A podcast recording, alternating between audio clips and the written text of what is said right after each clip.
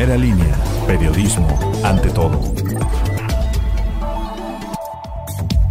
Hoy es martes 18 de mayo, le informa Hugo de la Cruz Sánchez, este es el podcast de primera línea. Quedó asentada la denuncia contra Alan N de 29 años de edad por haber agredido a su pareja sentimental. El presunto atacante, quien se desempeña como prefecto en la Escuela Secundaria Técnica número 57, sostenía una relación con la víctima desde hace un año y ocho meses, tiempo en el que la afectada refirió haber sufrido violencia verbal, física y psicológica en diversas ocasiones. Durante la semana pasada, un policía municipal de Tepanco de López fue baleado por un grupo armado. Pese a ello, niegan que exista un incremento en los índices delictivos ni carencia en la Corporación de Seguridad Pública aunque Eusebio Martínez Benítez pidió licencia como presidente municipal desde el pasado 15 de abril para buscar la reelección en ese municipio, decidió convocar a una rueda de prensa para aclarar las acusaciones. En el municipio de Soquitlán, algunos vecinos han denunciado a través de redes sociales algunas obras sin terminar por parte de las autoridades municipales. En la queja, los afectados refieren que desde hace más de un mes ningún funcionario de obras públicas se ha presentado para trabajar en la conclusión de los proyectos de adoquinamiento. El partido Compromiso por Puebla hizo oficial la candidatura de Marco Antonio Villanueva Villa a la presidencia municipal de Tehuacán. Las elecciones son el próximo 6 de junio Villanueva entra al relevo de Carlos Saavedra, quien había sido elegido por el partido como su candidato para luego renunciar argumentando motivos personales.